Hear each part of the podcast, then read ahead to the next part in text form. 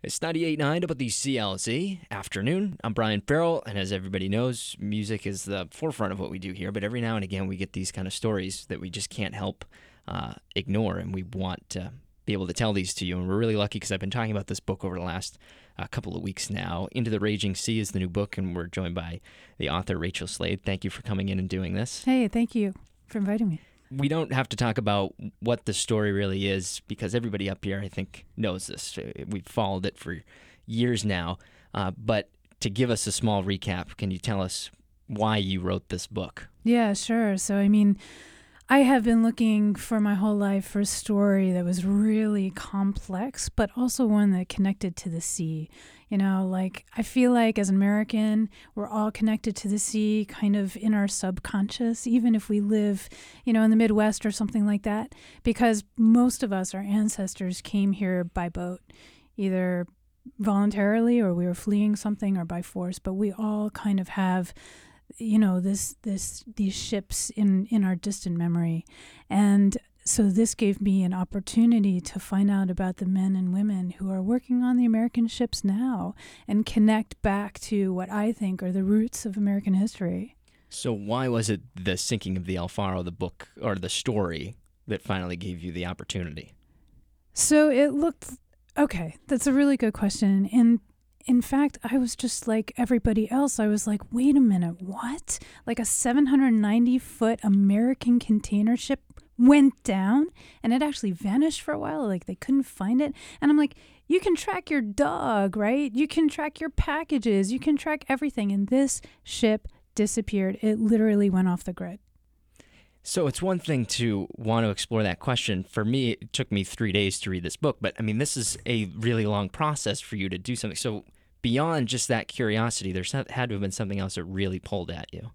Well, I wanted to understand how a ship could disappear. And then when they finally did find it, and by the way, 15,000 feet of water, it's deeper than the Titanic, then I got sucked into who were the people on the ship? Who are the mariners? I, would never met a mariner before, I'd never been on a ship. So I wanted to understand shipping. I wanted to understand who those people were, how they ended up in that profession on that ship.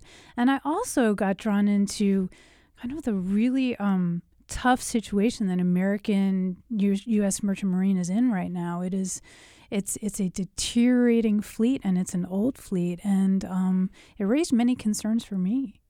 We're speaking with Rachel Slade, who's the author of the new book Into the Raging Sea, which really explores in depth the sinking of the El Faro from really the beginning to the end in, in this whole process, even parts of it of the ship being built. So through that journey of learning all this, what really surprised you as you as you focused in on this?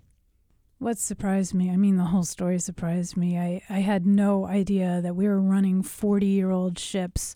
I had no idea um, how important shipping is to America, but also especially to Puerto Rico, which is where that ship was going. I mean, Puerto Rico is fully serviced by ships, and if those ships stop coming, as we know after Hurricane Maria, if those ships co- stop coming, that island literally shuts down.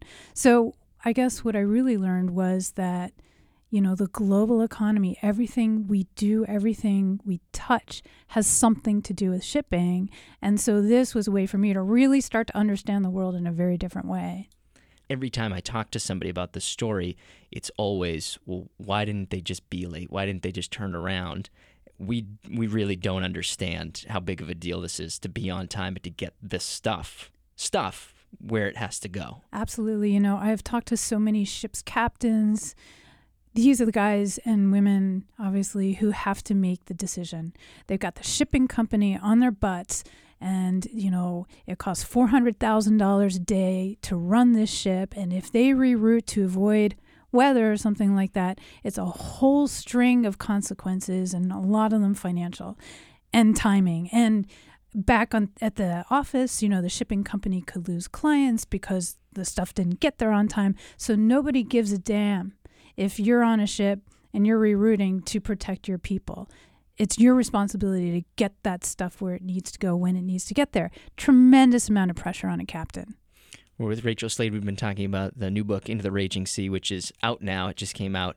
Uh, and I'm going to talk a lot more with her. If you head to my blog at 989wclz.com, you can pick up on the conversation there. Thank you just for taking this small amount of time. And I know I want to talk to you more about this. And congratulations on the book, too, because it, after reading it, is certainly an undertaking to read those transcripts and all the research that goes along with it. So thank you. Oh, thank you for having me. It's really an honor.